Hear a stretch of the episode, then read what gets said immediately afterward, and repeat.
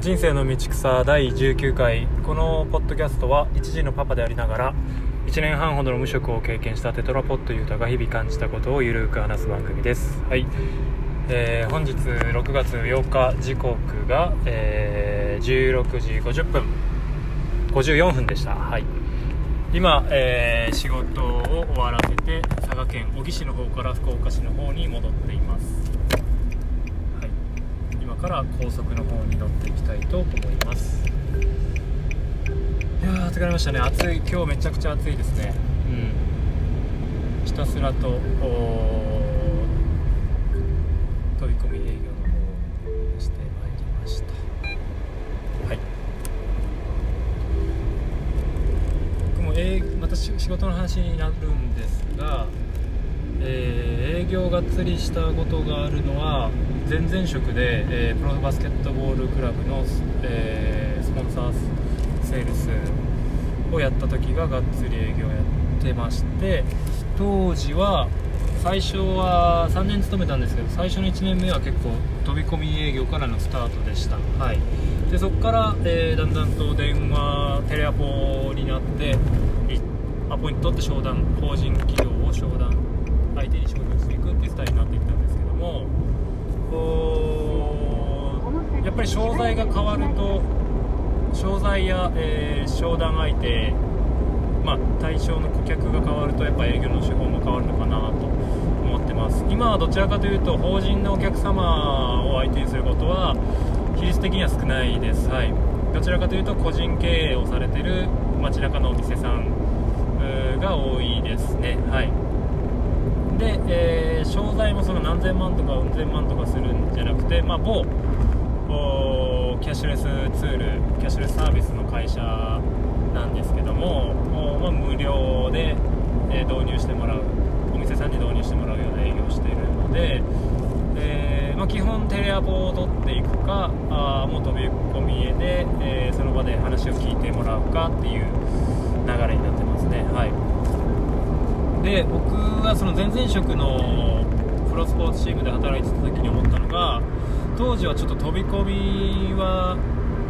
本当にあの効率悪いんじゃないかと思ってました、えーアポイント取って飛び込んでもアポイント取っあのとアポイント取ってきてくれようだとかやっぱりそのもうすぐ返されたりとかするんですけどもあとはその直接そのそこにいるいらっしゃる方々とすぐ話す商談になるってことがめったにないので、えーまあ、しっかりと電話で趣旨を伝えた上でアポイントを取っていくっていう流れがその時は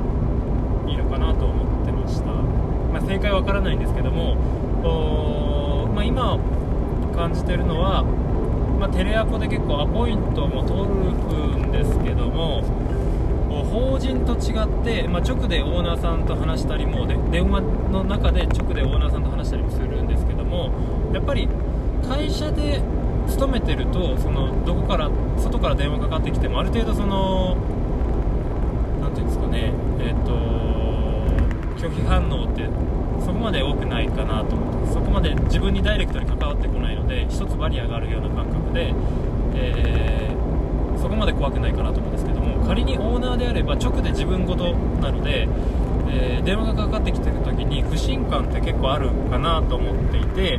でかつその電話かけた人があんま自信なくもごもごと話してしまうとおーなんじゃこりゃと怪しい電話じゃないのかっていうふうに思って電話で切られるっていうパターンもあります。で実際に、えー一緒に働いて同僚の方から聞いた話だと、あの電話でもごもごその同僚が営業行った際に電話でもあんたの会社からかかってきたけどもごもごしてたから電話切ったよと。でもその同僚はその場で契約をいただいてました。なのでやっぱり、うんあの個人経営の方とかとなると不信感がやっぱあるので自分事なので。なのでテレアポって結構その確率低いんじゃないかなっていうのが今今時点での感覚でで、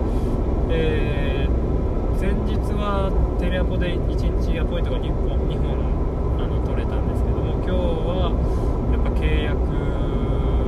が、まあ、その飛び込んだ先で、えー美容師さん個人経営営されてる美容師さん。高速道路出口です。その先がご契約いただいた料ので、うん。まあ、1日1件という契約でしたけども、会まあ、その今勤めてる会社の、まあ、方針としても1日1件っていうのが目標なので、うん、テレアポをしつつテレアポなんていうんですかねその件数稼ぐためにはいろいろ店舗数を多く持たれてる法人さんとかも行く必要がある。なそういうとこは電話でテレアポを取って、えー店舗展開していくっていう形も必要だなと思ってるんですけどもまあ、その月次でのその目標を達成するっていう意味においては結構その飛び込み現地にもある程度のエリアをしえ目星をつけたエリアに飛び込んで、え営業をかけていくっていうスタイルの方がいいのかなと思ってます。話をその場で聞いてもらえる確率が高いなと思います。テレアポだともううち今そういうの必要ないからっていうところで話を聞いてもらえない可能性が高いなと思います。あの実感としてあります、はい、であとはその営業に対するマインドセットっていうのももうまだ僕完璧じゃないんですけども、えーまあ、ビジネスパーソンとしてやっぱり自分の商品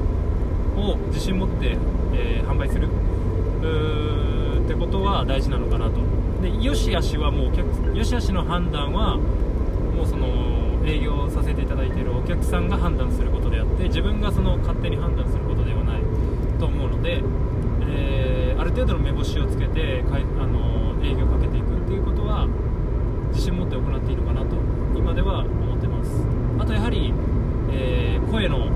高さ高さであったりスピードであったり、えーははっきりした声で喋るとかそういうその目に見える部分だったり耳で聞こえる部分であったりっていうところに自信を持ってはっきり伝えることって結構単純なことなんですけどもお話を聞いてもらえるかもらえないかを左右している、まあえー実感がありますね。まあこれも全部実感ベースでの話なので、えーそのエビデンスがあるかどうかっていうところは正直わかんないですけども、うん。どうしてもねやっぱこう営最初あの営業するっていうことが迷惑じゃないかなっていうところも僕自身考えてたんですけども今思うのはまあその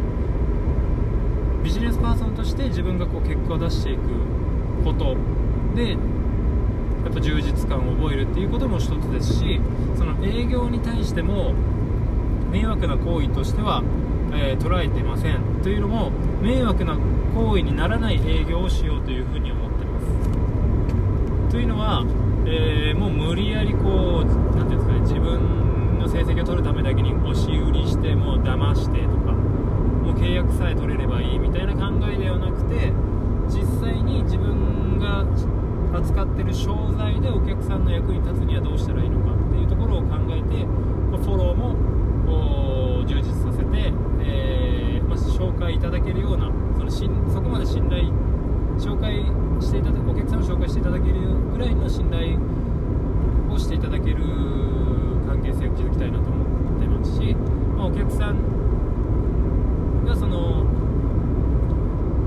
僕が扱っている商材でメリットを実際に出してほしいで出せるように、えー情報提供コンサルもしていこうっていうふうに思ってるので、えーある意味、まあ、自分で結果をそのお客さんの課題を解決したっていう実績が一つでも最初に作れれば自信そこの営業に対する自信マインドセットっていうのはついてくるかなと思います。どうしても僕もその契約0件だった時と1件取れた時っていう境目が結構大きかったなと感じていて0件の時っていうのをテレアポをしててもやっぱりこうどうせ断られるよなとか迷惑だよな今忙しいのにとか考えてたんですけども1件取れた時のお客さんの印象がすごく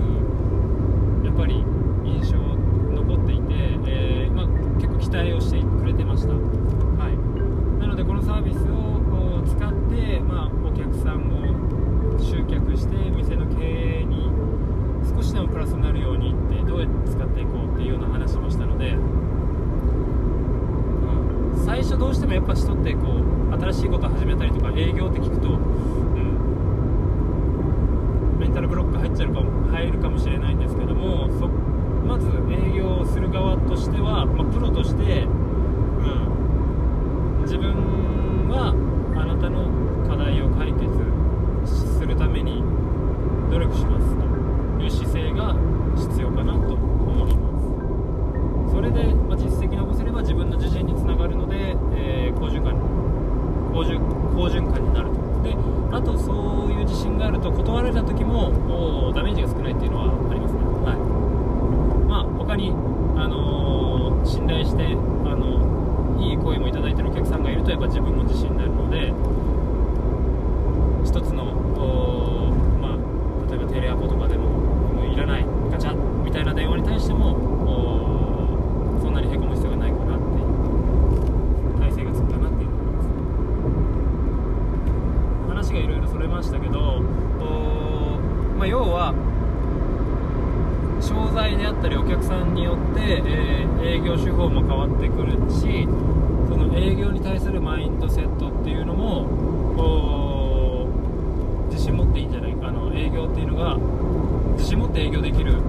自信持って営業できるように自分の行動や思考を変えていくマインドセットを変えていくっていうのが大事かなと思いました、はい、なのでまあ一概にはどういう営業方法がいいとかっていうのは